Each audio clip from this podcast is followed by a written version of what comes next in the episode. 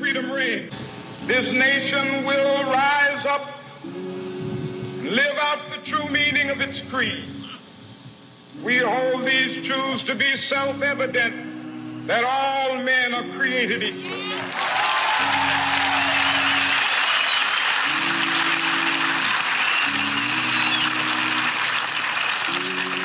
I have a dream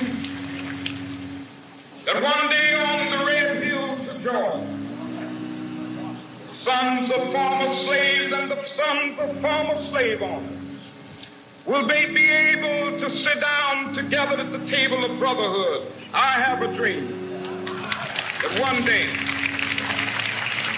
even the state of Mississippi, a state sweltering with the heat of injustice, sweltering with the heat of oppression, be transformed into an oasis of freedom and justice. I have a dream. My poor little children will one day live in a nation where they will not be judged by the color of their skin, but by the content of their character. I have a dream today.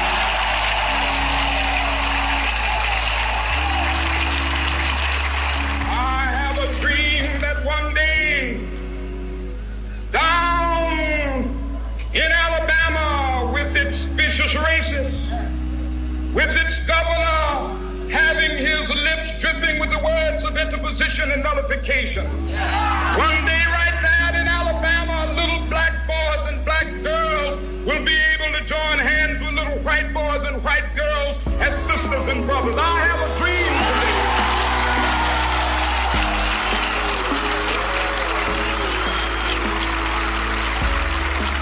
I have a dream that one day every valley shall be exalted.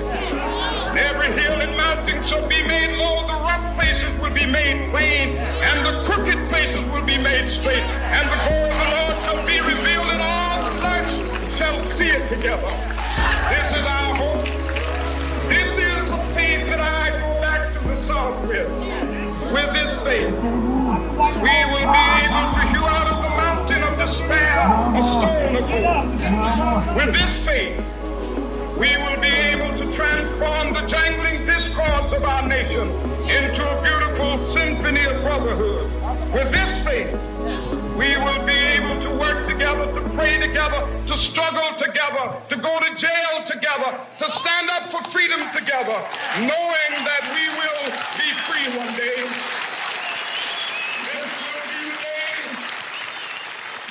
This will be the day, this will be the day when all of God's children be able to sing with new meaning, my country tears of thee. Sweet land of liberty of thee I sing.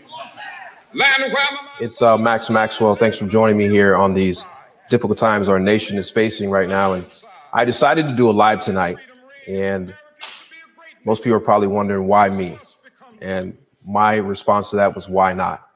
I think nobody is allowed to sit this one out. Justice needs to prevail and everybody needs to be involved.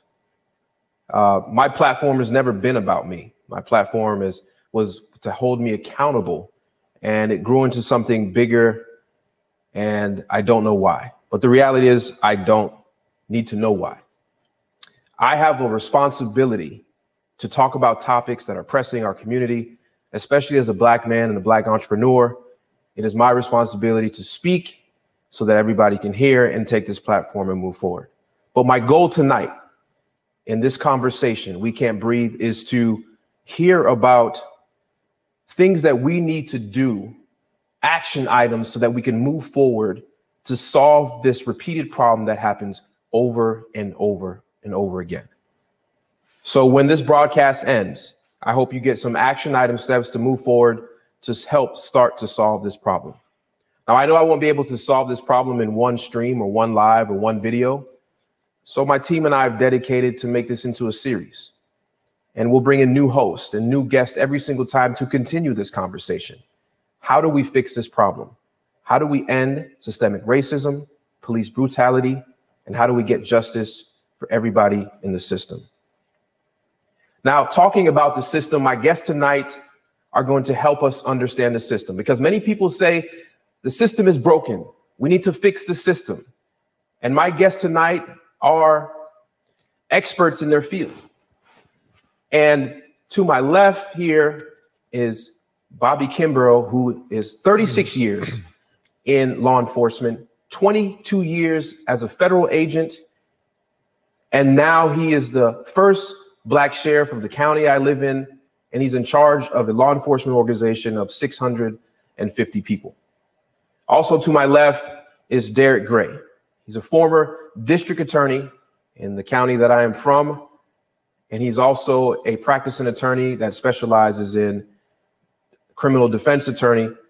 And these two guys, with their expertise in law enforcement and their expertise in the justice system, are going to, we're going to learn from them tonight. I'm going to learn from them, and you're going to learn from them. We're going to learn how the system works and things that we need to do and things that they observed over their combined four plus decades of law enforcement and justice experience on action items that we need to take and changes that need to happen today so that we can move beyond this. So please welcome my guests, Bobby Kimbrough and Derek Gray.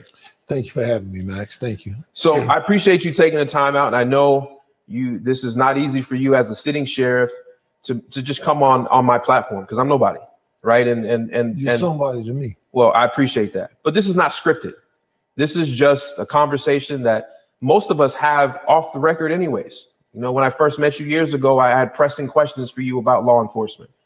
And before you became the sheriff of the county, I had pressing questions for you then. And, and I believe you had all the right answers. And I've known Derek for a while as well. And him, I've known him from the district attorney's office. And I always had pressing questions about his job. So I'm leaning on you two tonight to, to, to, to shed some light on your experience in the justice system and the law enforcement system. So and, and, and echo some changes that you want to see and that things that you can help us. So, so starting with you, Bobby, I want to give you an opportunity to maybe introduce yourself and kind of, kind of tell people where you where you sit in this current situation here. Well, like I say, first of all, I want to thank you for having me here this evening. Um, as you said, uh, I spent twenty plus years as a special agent with the federal government, uh, U S Department of Justice. I spent uh, several years as a state agent, um, police officer, where I began my career. But what I say every time I have this conversation, before I was the sheriff, before I was a special agent, before I was a state officer, before I was a local officer, I was a black child, yeah. a black man. And even after all this is done, and I'm no longer sitting in the sheriff's position, I still will be a black man. I have black sons. All seven of my boys are African-American. Um, people don't know who I am if I'm not in Forsyth County. If I'm five counties over, they see a black man. So one of the things that I have promised myself is that I will speak truth. You know, as an agent, I had to be careful what I said, because if I said something that was incongruent with what I was told or what was the system, I could be disciplined as a special agent. Also, I could be arrested for discussing classified or top secret information. As a police officer, if I said something was out of line, I could be uh, disciplined as that catch-all conduct unbecoming. But as an elected official, I answer to the people. I answer to God. And so that is how I live my life. Mm-hmm. You know, you come to a place in life where all I know, I've seen more years than I'm going to see. And so when you asked me to be a part of this, even before this, this is not trending to me. I've been having this conversation since I retired in twenty fifteen, twenty sixteen. I've been talking about how do we change the system? I believe in peaceful protest. Yeah. Make no mistake about it. I believe in that. But now, how do we change the system? How do we do some of the things that we need done to change police reform, to get these things? You and I have talked about them for years. Uh, as a matter of fact, one of the things that we're currently talking about in this state is, as we talked about earlier, we're talking about accountability, the commission of accountability. And basically what that is, is that in every state, in every state in the United States, the top law enforcement person in that state is the attorney general. Correct. So in North Carolina, that, that would be Josh Stein. Without question, that would be Mister Stein, Josh Stein, right? Every state, um, a matter of fact, in Minnesota is Mister Ellison, Mister Ellison yeah. whose brother is Eric, Eric Ellison, who I know well. is yeah. a practicing attorney here. Correct. My point is this, is that if the top cop in every state is the A G, up under that A G, you could create what is known as a commission of accountability. What that commission of accountability would do, so for an example, every time there's a complaint lodged against a particular law enforcement profession, right? That commission could have it to where that report and that incident had to be logged in, mandated to log in to the commission of accountability. Now, once an agency or an individual got so many, the A G or the commission could at minimum send a letter from the A G's office saying, based on the reporting, your agency or this individual has had X number of complaints. Mm-hmm. For example, you and I were talking about what happened in um, Minneapolis, right? And how many did you say? I believe the, the, the cop had, the police officer had seventeen incidents or so in nineteen years of law enforcement. Okay, so just imagine if you had a commission of accountability. After so many, that person, that officer, that agency would have been notified and put on notice. The commission would have the ability to recommend diversity training. And one of the first things you got to look at when you talk about law enforcement is that the history of law enforcement has been dominated by Caucasian males. The first thing we got to do is be truthful about where we are and where we're coming from. That profession has been dominated by a white male population. The first thing you got to do is you got to integrate. You got to have diversity. That was one of the first things that we did when we took office. It's to diversify your agency. Because if I'm going to go out there and be a part of the community, I got to understand the community in which I'm a part of. Correct. Each culture has its differences, its idiosyncrasies. You know, when we shake hands, we clap and we hug. Other cultures, they shake hands. You know, we're very, um, we're people that we engage for, mm-hmm. right? So you got to understand the culture. one hundred percent. one hundred percent. So, but but going back to this this review board idea you have, you're saying that, or sorry, not review board, a commission a, of accountability, a commission of accountability that would be underneath the attorney general. Exactly. I, I think reason why that idea is important to have is because right now in most of police departments, they have what they call a internal, internal affair. affairs. Right. And from my understanding, how an internal affairs depart, department is handled inside the police department is that it's a rotating amount of the superior officers or senior officers get to rotate in this position every so often. Is They're that, selected to work there. Yeah. The people that are working in your internal affairs in a police department or sheriff department are just officers and deputies that currently are assigned to internal affairs. So the reality is, for example, if you and I started the police department at the same time, ten years in, you could be a lead detective and I could be in internal affairs. Exactly. And if a complaint comes against you and we started out as beat cops together and we, we will patrol cops together, then if I see, if I have a bias when that complaint comes in, I can shove it under the rug and it doesn't go any further than that. So you may not be able to shove it on the rug, but what you could do was you could control the narrative.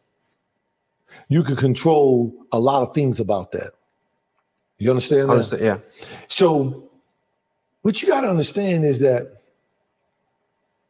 policing is a whole nother animal. So for an example, a new guy coming onto a police department out of rookie school, out of B L E T, basic law enforcement training, he's assimilating into a culture, right? Correct. Mm-hmm. His training officer is shaping his thought. You with me? Yeah. So every five years, you're not the same person that you are. Correct. That you were when I hired you. There is no mechanism in place to balance and check that every five years. Mm-hmm. Nowhere. The only place that does that is the federal government. Every five years, an agent has to go back through investigation. They have to go back through background check. They have to go back through their social media platform, all of that. They basically reinvestigate the agent every five years. They run his credit scores. They run everything. Yeah. So when I was in the military, I had a top secret security clearance. Exactly. And I think even ours was more stringent, that every year we had some type of mini review of who we were. Right. That is very expensive. So you think about it. Think about it. A law enforcement agency, small town or middle-sized town, to every five years to go back and spend, whether it's polygraph, whether it's going back through uh, sitting down with an outside agency to come in and assess that officer for fitness. Ask them questions about um, racial issues, measure all those things that we're seeing and having. The problem exists before it manifests. Correct. It's like having a bump on your neck. You feel the irritation before you actually see the bump. So what I'm saying is the problems that you see manifesting existed before the manifestation. Now, now one problem I do have with your your um, accountability of commission is that it, it, it's still in the government. Police, so police and the police. It, it's still because Josh Stein but is. Check, but check this out. The difference of that is this: is that in the internal affairs, the people that are made of that commission. Correct. The people that are made of an internal affairs, you work with them. Right. But if you have a commission of accountability in your state capital under your A G's office, the people that sit on it have anonymity. They don't even know who you are. All they're looking at is that we received a report based on A, B, and C. And then you could choose your commissioners who sit on it. It could be law enforcement executives. It could be a, a entrepreneur like yourself. It could be just like you have the, I sit on the Innocence Committee in Raleigh. Mm-hmm. It could be people that the, the, the, the A G or the governor, they have handpicked. They have vetted these people. It doesn't have to be people who are all law enforcement. Yeah, I, I think to even even take it a step further, because there's so much distrust in the in citizens and government, period. I think what I think to solve that problem of how complaints enter to the police department, I think it's better if we had a community-driven review board or community-driven accountability board of maybe, I don't know, whatever size community you have, but say ten to twelve regular citizens who are chosen every two years or so that review every single complaint that comes into the department. A lot of cities have uh, community review boards, but the problem with that is if you sit on a community review board, how likely are you to say something negative about a police officer?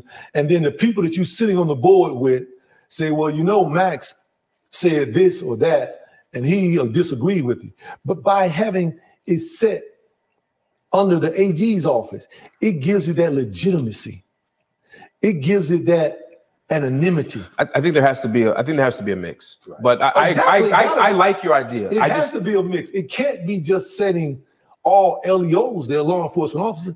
So let, let's take this into account. Sorry, I know Go you ahead. got something to say about this, but but let's look at the officer in the Minneapolis Go situation. Mm-hmm. If there was not police, if there was not bystander footage of what happened to George Floyd. The first, the initial police report that was he re, he resisted arrest and got into cardiac arrest during his his his resisting arrest. If, if, if there wasn't video, this whole incident would have been swept away. The truth of the matter is, a lot of incidents would have been swept away if we didn't have video. Right. True, right? True. But we got to also put some policies and procedures in place. Too. Correct. So, for an example, we need, and we had to interact based on a lot of things that. that I'm seeing and have seen in my career, we're interjecting policies and procedures to adapt to changing times.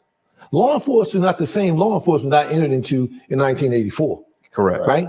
So we have a we have a policy now, what is called a duty to intervene. What that means is that if you're the captain, you're the lieutenant, and I'm a patrol guy, I see my captain and my lieutenant do something that is unethical. You know, you might call it snitching. You call it what you want to call it. But the fact of the matter, I've got to have something in the policy that I have a duty to intervene, but if something is not happening. I think that's easy to write. I think that's easy to put into a book. But I think the reality is, even myself, I'll, I'll go back to even my military days where I was a police officer, and we've done things that may have been unethical at the time, on, in a time of war or time or whatever. We're a group. We're a unit. Right. I'm I'm really probably not going to say nothing about it. Right. But here's the thing about it. Here's the thing. The first time that it's found out that you didn't say nothing about it, once you set the standard and you set the marching order, it becomes consistent. Because there's a culture that has existed for so long. Yeah. And you've got to break that culture. You've got to break it. But in reality, how are you going to be treated if you're the officer that does say something about it? Are you going to be ostracized by your other? But guess what? How are you going to be treated when you captured on the video not doing nothing? I agree. I agree. Not doing nothing. I agree. Right? No, I agree. You're going to be in handcuffs and you're going to be without a job. I, I got a question. No, go ahead. Go ahead. Go ahead. But no, like that's that's that kind of goes to my point in terms of the accountability. Like, right. I agree one hundred percent with what you're saying. How you gonna how you gonna react when you caught on camera? Exactly. That's why I feel that all of them should have body cams on. At all times. At all times, any police interaction. Most major police departments have body cameras. But why is it mandated? Why? I mean, just I know your police. I know your your your department has them. Right. Anytime they respond to a call, they have to have it on. They have to have it on. But why isn't it this day and age in twenty twenty, where we can we see the man on the moon and see people in another country? Go ahead. Why? Why isn't it mandated that every single law enforcement, if I was a law enforcement right now, I would want my body cam on so I don't get blamed. Why doesn't every agency have one? Why doesn't it? Because you got to realize that in you, each county, each law enforcement department operates off of a budget. You with me? So, for example, my budget is public information. It's about sixty million dollars, right?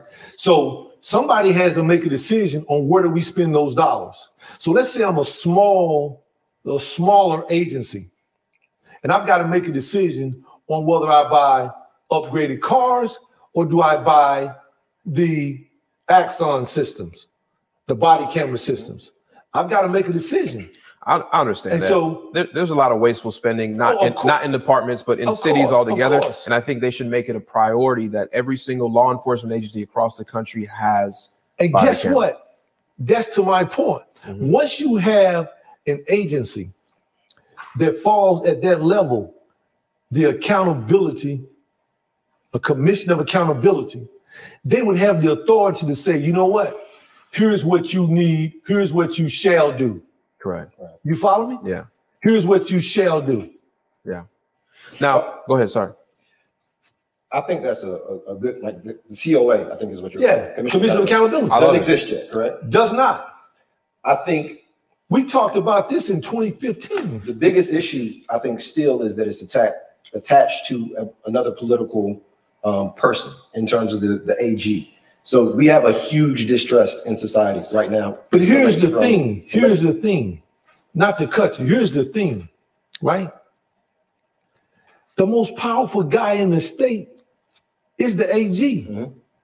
By placing it there, you give them authority in every part of the state. I understand. And I, with me? And I so, think it's better than nothing. I think it's, it's better great, than what we have. And, and that and, commission would have the ability. And it don't have to, the commission is just a name. Yeah. It doesn't have to be all law enforcement persons sitting on there. I, I like seventy-five percent of your idea. I, I, I like all of it. I, probably, actually, nobody's going to like one hundred percent. No, no, no. I, go ahead. I, I like your idea, but the reality is I think that even going even further, I think the attorney general should still be in charge of it, but I think it needs to be localized. Because you know how you say that policing here, let's say in Winston. You could still have your community. And, and that's that's that's the point I'm getting. Right, at. You still could have your community uh, in uh, oversight. You could do that. Yeah, you could do that. That's great. But how nice would it be to have that extra layer? Yeah, I understand. Now, now, so now, so now, so get this. So get this. So now, as a citizen, I have a complaint on Max Maxwell, right? You with me? Mm-hmm. Not only am I going to attach my complaint to the local internal affairs office, right? I'm going to attach my complaint to the Commission of Accountability. Yeah, I, I want to get rid of internal affairs. Okay, whatever. But I'm saying, so now there is a dual process going on. You have not only submitted it at the local level, you have submitted it at the state level. So now there's a complaint against Max Maxwell at the in the local police department or sheriff's office, and there's also one in Raleigh. So now when I come back and I say, okay, I want to look at what took place at the local level. Mm-hmm. Based on the reports that we saw, and based on reports that you saw, how did you come up with the results that you came up with? I understand. So the reason why you, I've, I asked you to come here is because, you know, policing and police officers and deputies and sheriffs are usually the first encounter with the citizen on any type of problem. Of course. And the next position they go, if they're charged, is to the district attorney's office. Of course. And Derek, as as a former district attorney, assistant district attorney, um, what are some policies and things that you have seen over your ten years at, at the office that you would probably want to change to create a better system? What are some things that you, you would do? Where to start? Um, I think one of the, one of the main issues, um, what I've been researching into, is what's called progressive prosecution. Um, and I think, I mean, it's not even I think, it's like we have the largest jail population in the world. Mm-hmm. And so our, our, our system is incentivized, incentivized on convictions, uh, which then turns into this, this cycle. Um, how, are, how are convictions going to affect citizens of the community? Are they going to get jobs? Are they going to resort to more, more crime, more violence, whatever it may be? Um, here in Versailles, um, I think on a, on a local level, it's, it's good to have a, a Bobby Kimbrough in place as an elected official. It's good to have a Katrina Thompson, who's the police chief, police chief, yeah, African African-American female. Uh, we have Judge L. Todd Burke, who is the um, chief resident Superior Court. Exactly. Um, so we, we have... Um, We started. Yeah, we, we've started. In this we've, county. Correct. We've started. Now, obviously, I think having more contact with the community that you're actually prosecuting is one place where I'd like to, to see improvement. Um, one of the was I was a prosecutor for ten years. So I've been from district court all the way up superior. One of the district court judges that sticks out in my mind, actually a couple of them, um, Judge Hayes, who has since passed away. Mm-hmm. um, Roland the, Hayes. Roland Hayes. Uh, he used to um, look out into the crowd and say that the courtroom looks like a black church with a few white visitors. Now, this is district court, so there's only misdemeanors prosecuted uh, within this, this courtroom. But you can see what the makeup of that body is and who is actually going to be affected by the convictions that occur in that mm-hmm. particular courtroom. Um, the other judge is Judge Hartsfield. Um, I think Mister Kimbrough here interviewed her on his uh, on his podcast. But what I liked about Judge Hartsfield is she has a connection to the community. Like she, she does. They they come into her courtroom and they know her. She knows their family.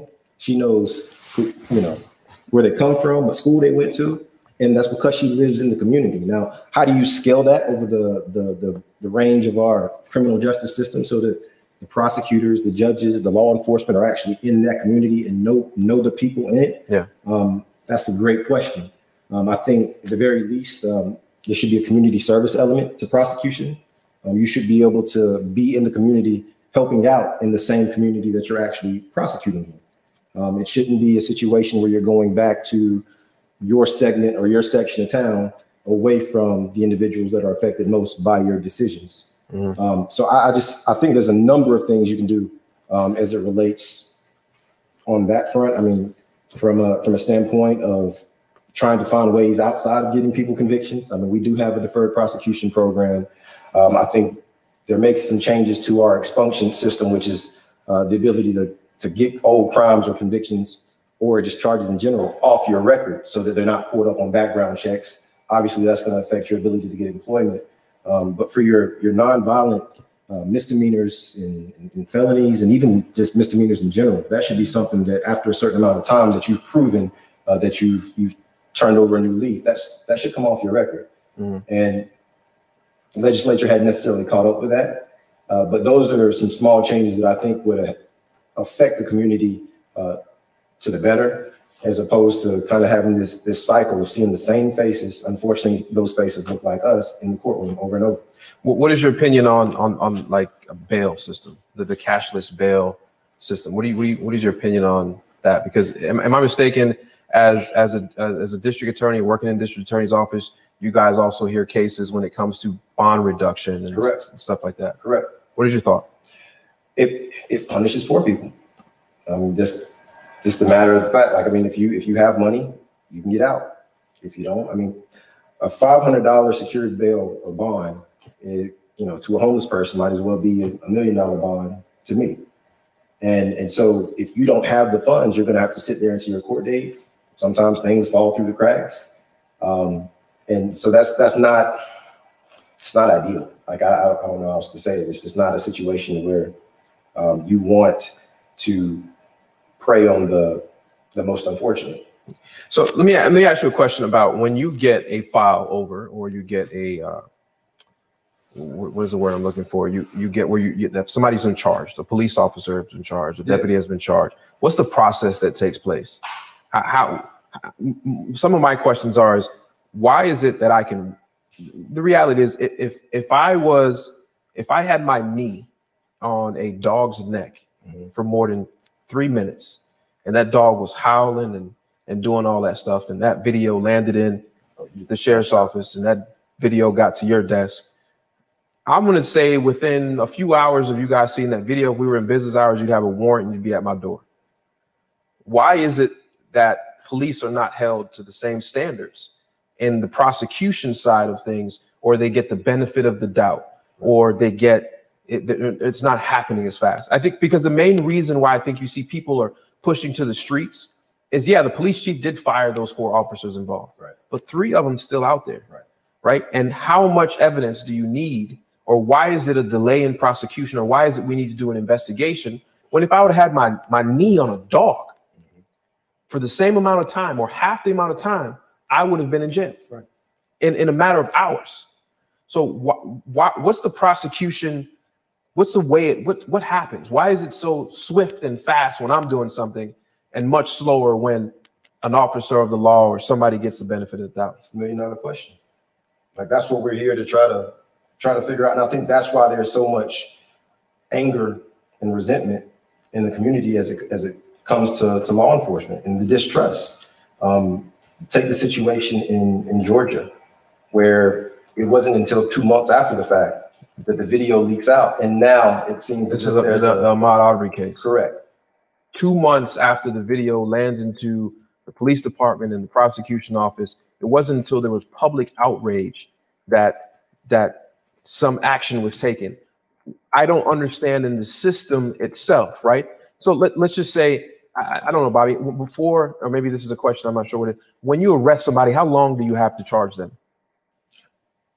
How, how long is it you, you can hold them without charging them? You're arresting somebody, you're charging them. That, right. that's, that's, that's initiating the process of actually okay, starting criminal proceedings against that individual. Exactly. So, so why is why does it take so long to come out with? Why is it so? I just don't understand why it's so fast on the civilian side, and then everything else on the law enforcement side or anybody. It's it's a, such a let's do the investigation properly. Right. Is it just because there is a, more eyes on the case, or is it? I, I think that's part of it for sure. Um, Whenever you have more eyes on it, that, that's going to breed more investigation. You're going to have uh, people that actually are in positions of power that can make changes to your your position, um, looking at that situation. Um, so you're going to be a little more slower to move. But that, I think that's the that's the issue. I think that's where the anger. That's comes. Why they started in the streets. Correct. That's why the that's why the marches started. That's why people were so angry, and they're still angry because there's three more individuals that were clearly involved in the situation mm-hmm. that even the police chief of that, that city said, yeah, they need to be arrested. Right. Even the, the, the prosecuting attorney general, even before he was decided that he that they made him the attorney general that night, he said that he feels like they should be arrested.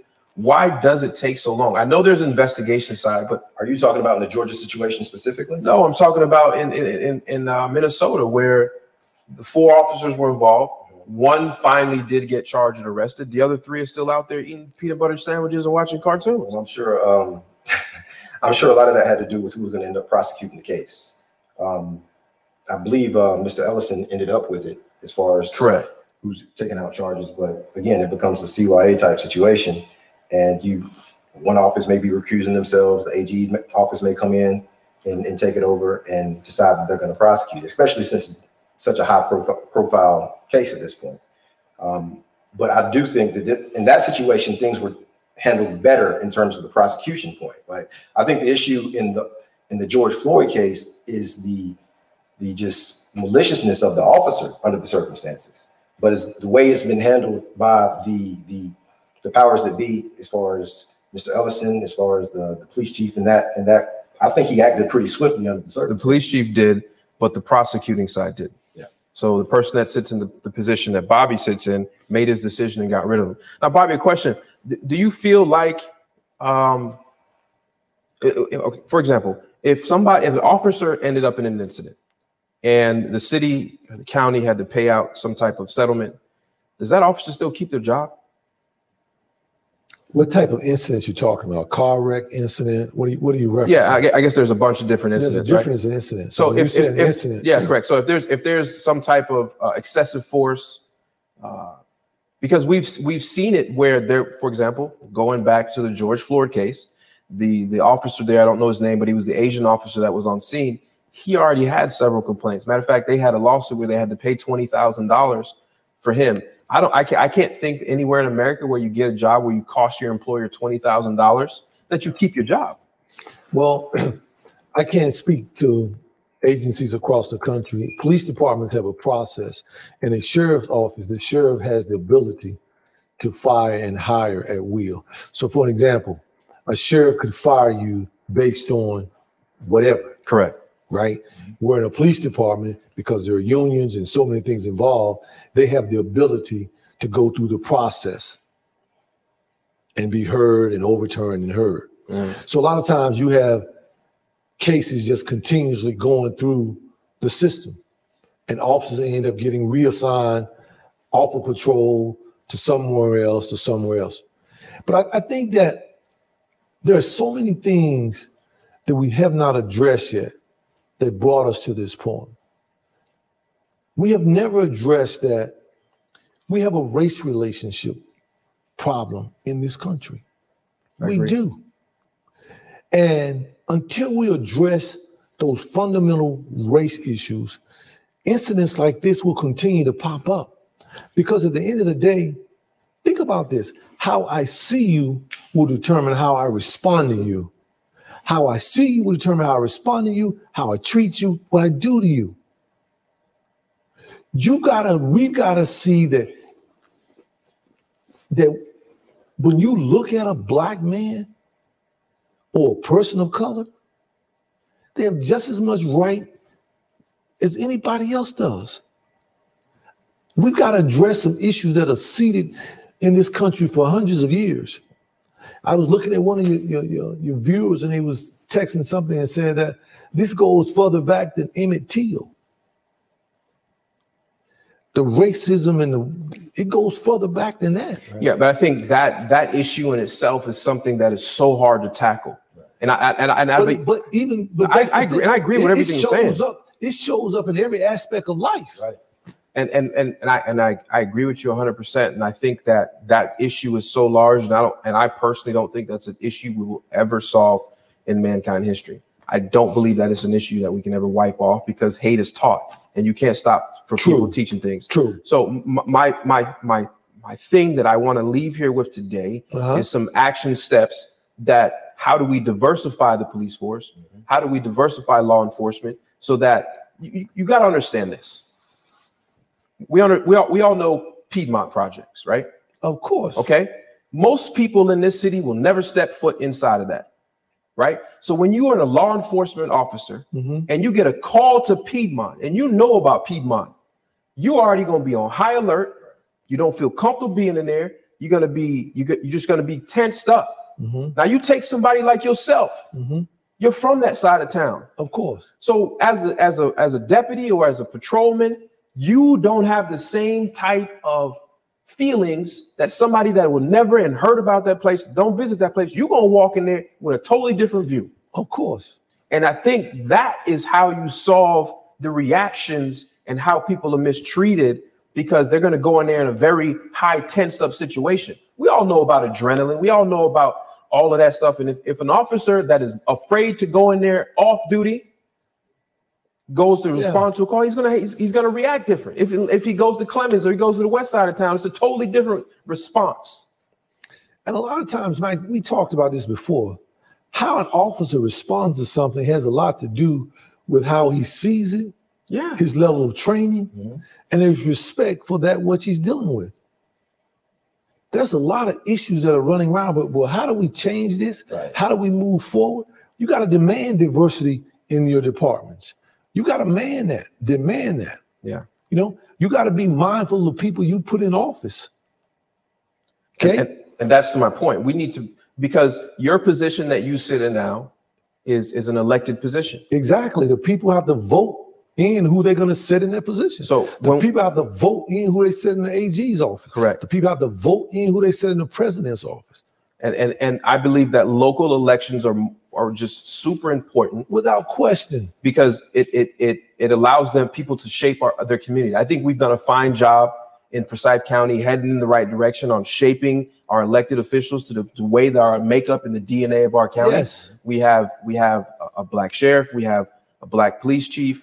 We have uh, a judge that sits on a high stand that, that black is African-American. Black magistrate. Yeah, and I believe because we have those, black superintendent, we're heading in the right direction. I think that a lot of people need to pay attention to the local elections, because the local elections is what's going to start this movement.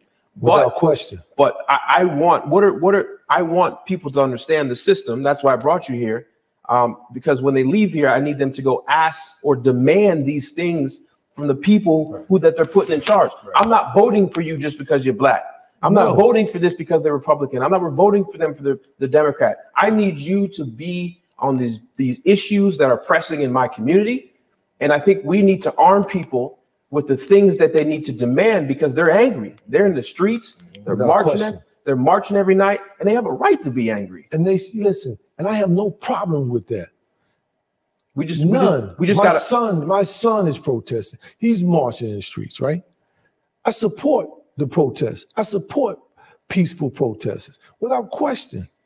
I, I, I'm sure most. But then, just like you said, we got to have an action plan. Correct. We have people listening now that were not listening before. Absolutely. You have the attention of the world. They're talking about this in London.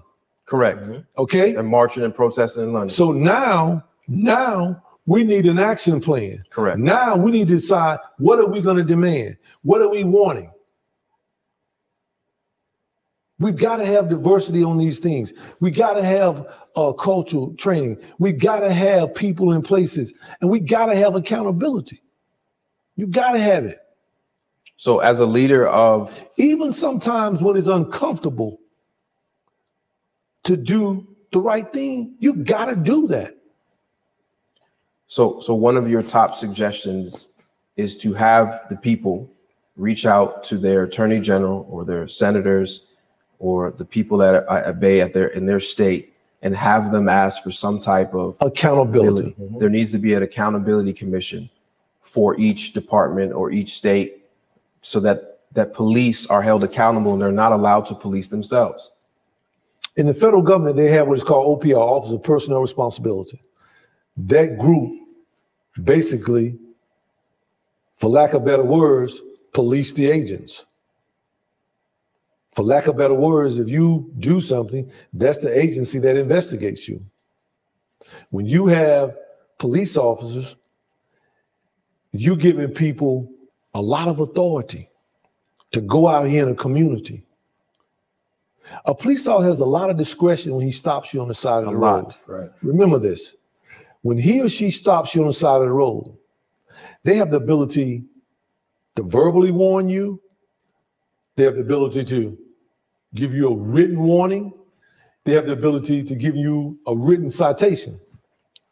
And a lot of times, that is the beginning of a lot of African Americans or people of color introduction into the system. Mm-hmm. You with me?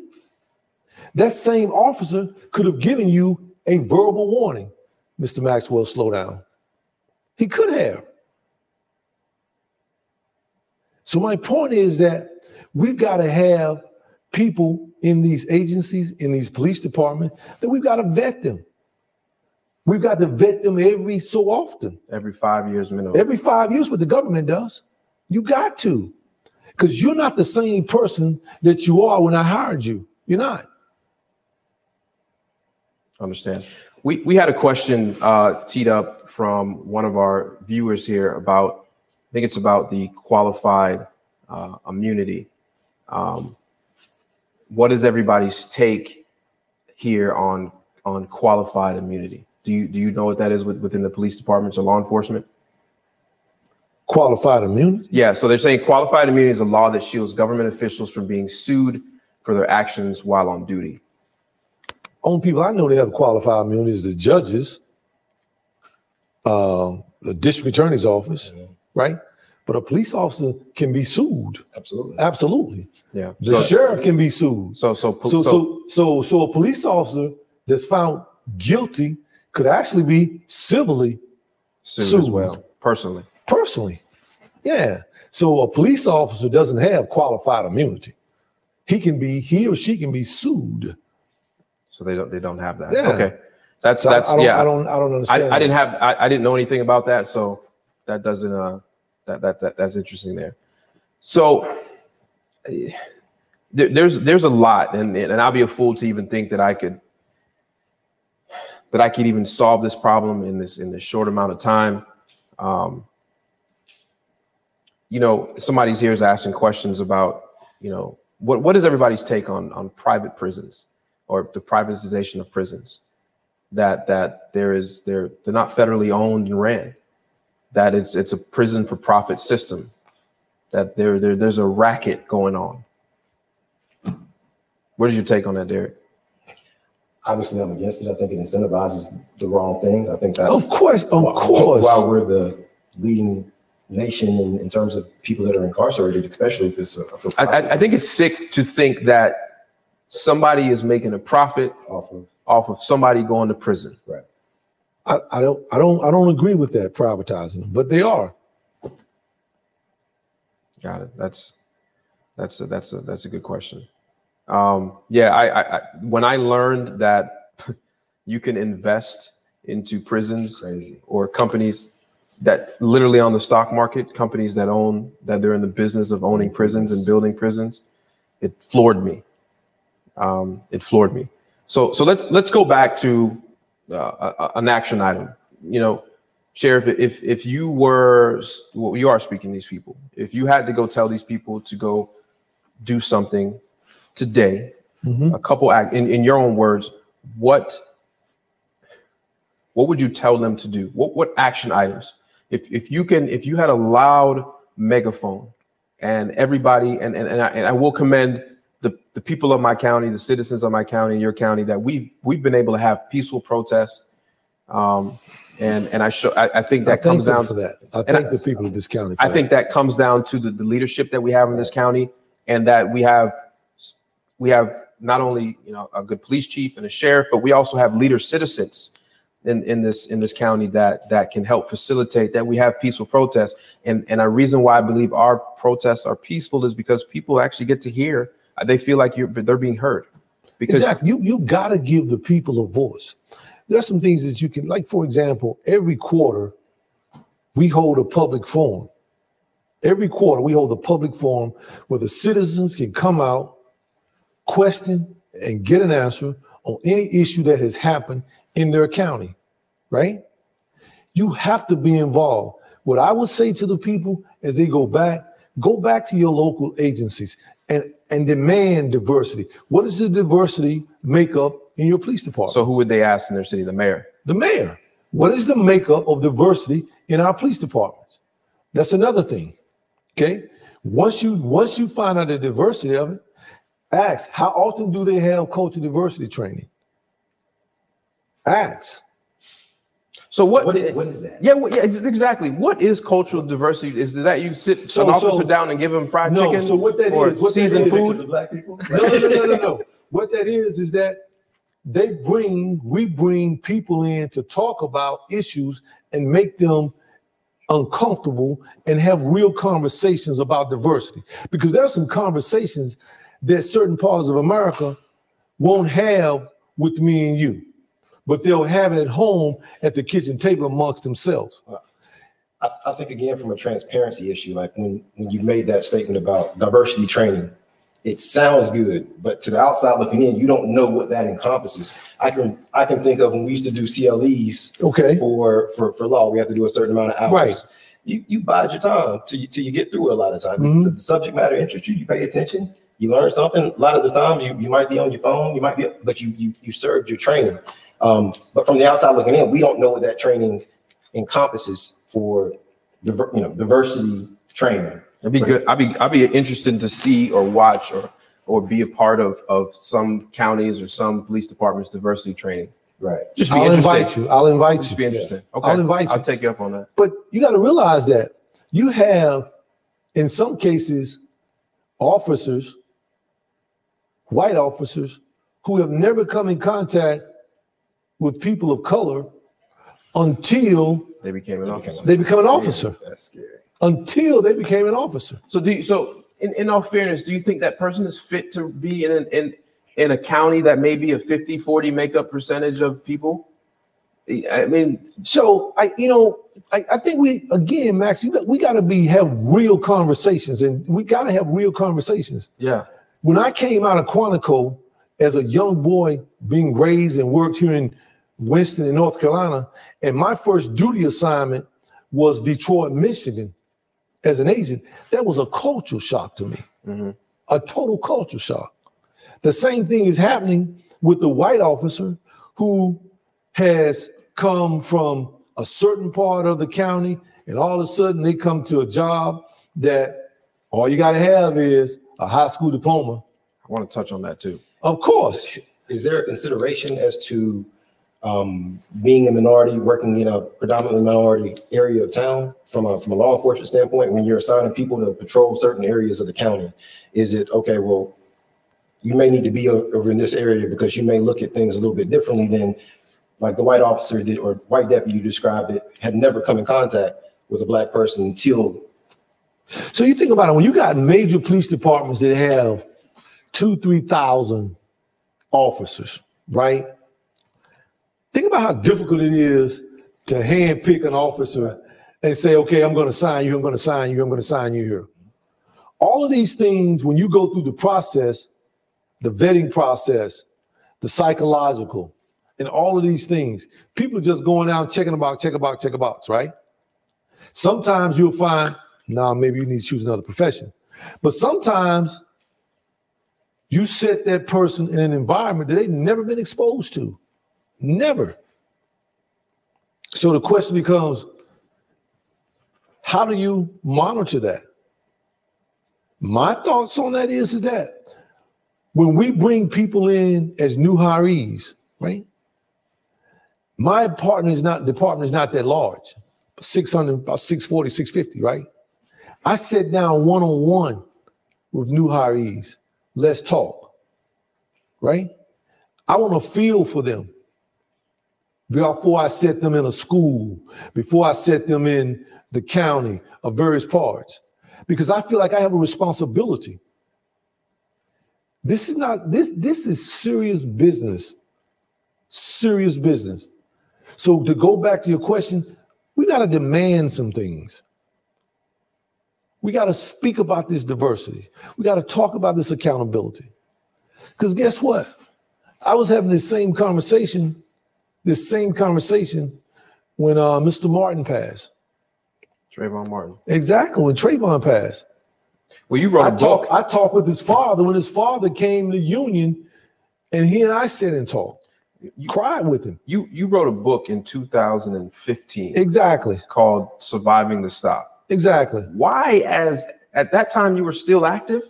At that time, I was a year out of retirement. I was getting, I was one year from retirement. So you were you were just retiring as a federal officer or federal agent, mm-hmm. and you felt compelled to write a book about how to survive the stop. What made you, Max? Let me tell you this, man. I've said this, is that I'm a black man. I'm gonna be black when I'm no longer in law enforcement. I was black before I entered law enforcement. I have been stopped and profiled as a black man, as a black agent. You know, the guys that I work with, you could go to the G R O, the Greensboro Resident Office, and they would tell you, me and my partner were coming from Atlanta, uh, coming through South Carolina uh, in a hoopty, right? A hoopty. an official government trap vehicle, we were stopped and profiled.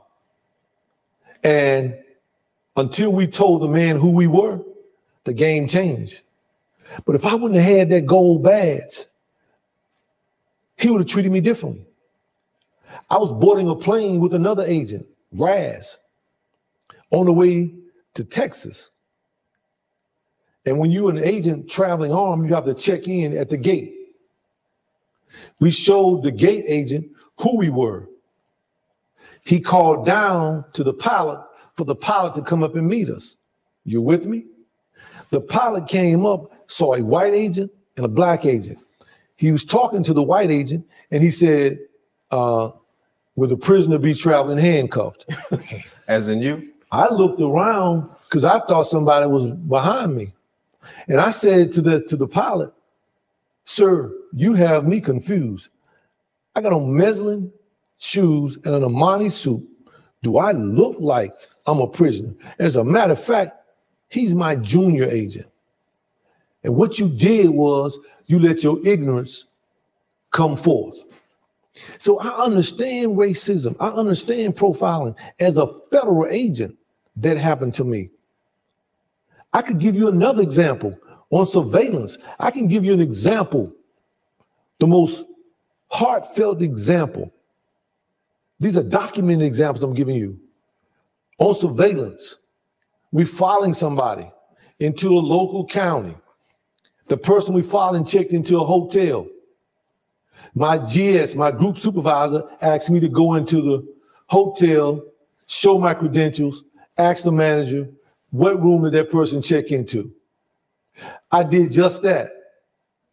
Showed them my credentials. Gold badge. It says D E A in English. She pushed the panic button. This one we had Nextels.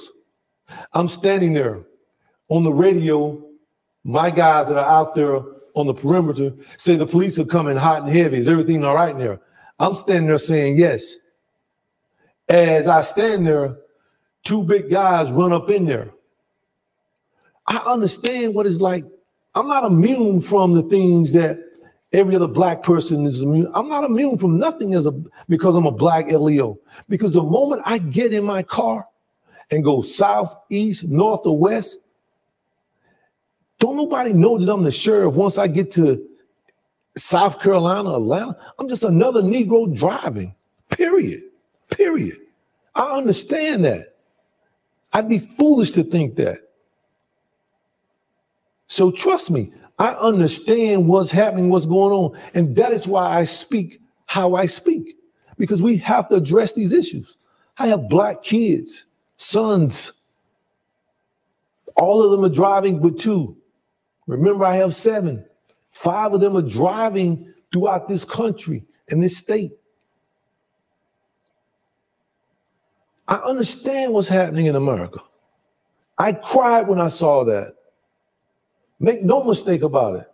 Make no mistake about that, Max. Yeah. I cried when I saw that. I cried before that. I've been crying since fifteen. When I, when did Trayvon Martin? Was that fifteen or thirteen, fourteen? I, I can't remember what year it was. They all blur together. Exactly. I cried when that happened, man. I went out to uh, Minneapolis on the case that Judge Hatchett had. I went out there with her to consult on one of them. Is that the flagrant? That's the kid where the kid was running. The police shot him, and they determined that thirty he, times. Something yes, like that. No, not times. When we was running. They said he had a shot and shot while he was running. Right. I have actually been out there with some of these lawyers that you were talking about. They're looking at these cases. Trust me. Yeah. I feel the pain. I see the hurt. When my son sits down and talks to me, as twenty-five. I see the tears in his eyes. I'm a human being. Forget that I'm a, the sheriff. Forget that. That's irrelevant. Yeah. When you see me, you don't see I'm the sheriff. You see a black man with a suit on. And if I put some sneakers on, you see a black man with sneakers on. And if I put my hat on backwards, you say, okay, I see an old man that wants to be young. I'm still black in America. Make no mistake about that. Well, before we wrap it up here, um, first of all, I want to be respectful to both of your time. And I, I, I wanted everybody to leave here with some action items. So I think it's important, and this is coming from thirty-six years of law enforcement experience, that he says there needs to be a review or, or accountability commission. And, and we need to, as citizens, go out and call our attorney generals. We need to uh, speak to our mayor. One is we need to call our attorney general and ask for a accountability commission office. Without question. We need to call our mayors and ask for that each law enforcement officer within the, the law enforcement go through a five-year review, like a rehiring process all over, because every individual in the world changes every five years. And that way we can weed out the bad apples inside of our police departments and sheriff's departments. We have to remember that the gentleman that put his knee on George Floyd's neck for eight minutes and forty-nine seconds, and he laid lifeless for two of those minutes, had seventeen plus or sixteen plus incidents over his nineteen year career.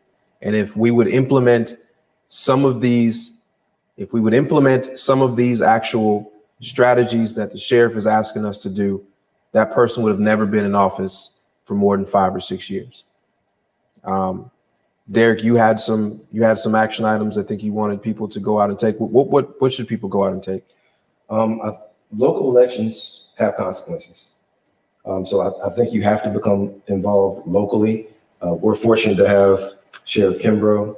Um, we're fortunate to have Judge Burke, Katrina Thompson. So when you have those individuals in the positions of power, you have an ear that can listen. Mm-hmm. So from an action standpoint, you need to organize your, your neighborhood, your community, so that when you bring them to the table, you have a unified message to communicate to them so that they can make top-down changes to show that they're being responsive uh, to what the community needs are. But it can't be this fractured individual um, comments coming coming all at this this top official. Yeah, um, I think so. You, you have to you have to become involved in the local elections. Um, I also think that body cams are a must. There's a lack of accountability and there's a lack of transparency. And I think when you when you have a, a thin blue line, which is real, and you can you can see that based on the fact that sometimes you see police reports corroborate was actually on videotape, but a lot of times they'll go back and try to change what was said in the police report after the tape comes out. Mm-hmm. Body cams are a must and they gotta be turned on, and there has to be re repercussions in police interactions when they're not, especially when some of these, these events occur. Um, the only reason we know about any of these instances is because they're caught on camera. Not by the officer. Not by the officer. But uh, imagine if there was nobody, there was no public, and there was nobody there to witness these, these events. How many things have been swept under the rug because there haven't been a camera there? Yeah. So I think there's a huge trust issue. So body cam is a must. Mm-hmm. It's an absolute must. Um, I would say you have to get involved in the community. From a, from a law enforcement side of things, ideally, you would have law enforcement um, policing the area of, of a community that they're actually from. I think knowing the individual pre presents a different perspective than seeing an individual with dark skin, a hat on backwards, and tennis shoes on, and you're and you're not from that area. You dress like that a lot, and you, you while you were the district attorney. Facts, and just like Mister Kimbrough said, I'm still black. You know, once I got outside of Forsyth County, nobody. My authority ended. Nobody knew who I was and nobody cared.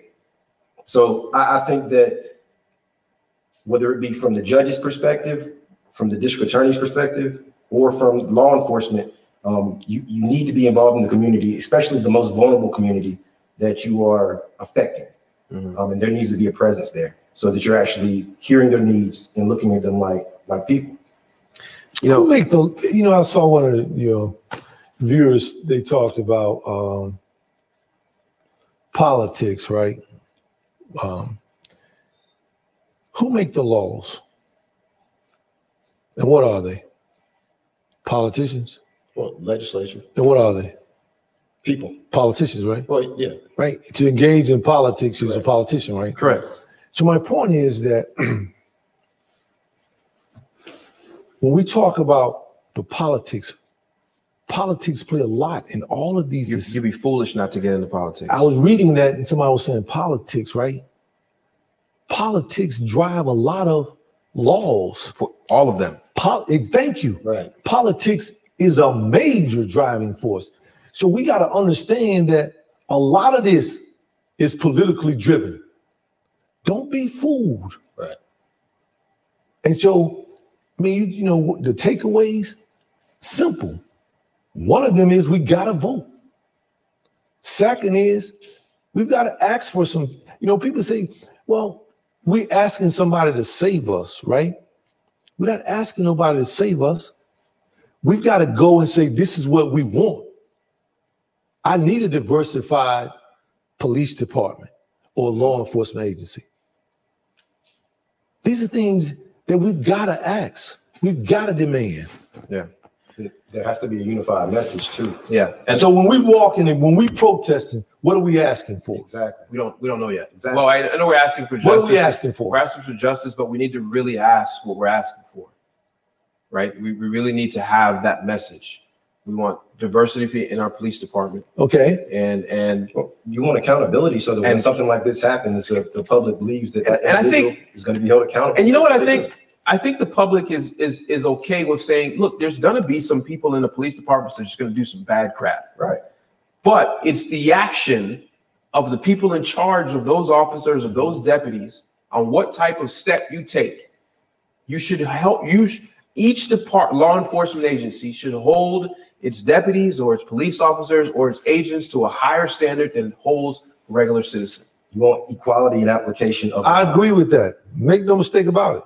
I agree with that. So should know, we increase the standards?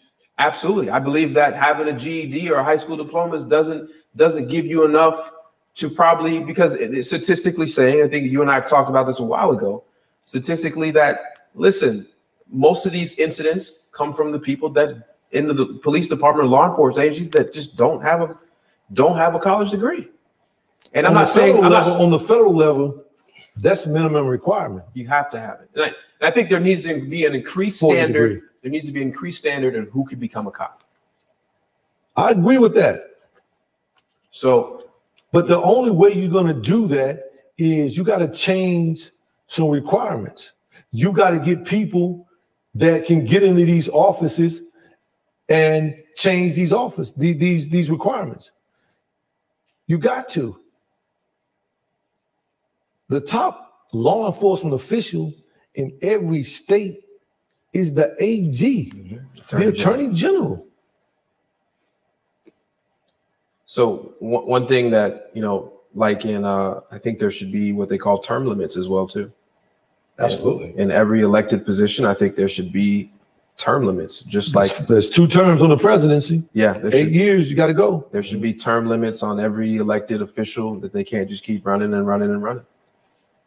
I just think that's one of the things how you you change the game, because people are cemented in their position, which means they they have this power, this extra power, because they they've been there for twenty years. People change the game. Correct. So I think I think one thing we have to recognize how much power we have as people, but we need to point that power in the right direction, and we need to have a unified message and to go out and ask. And like I said before, I'd be foolish to think that we can solve all these problems in this one hour conversation.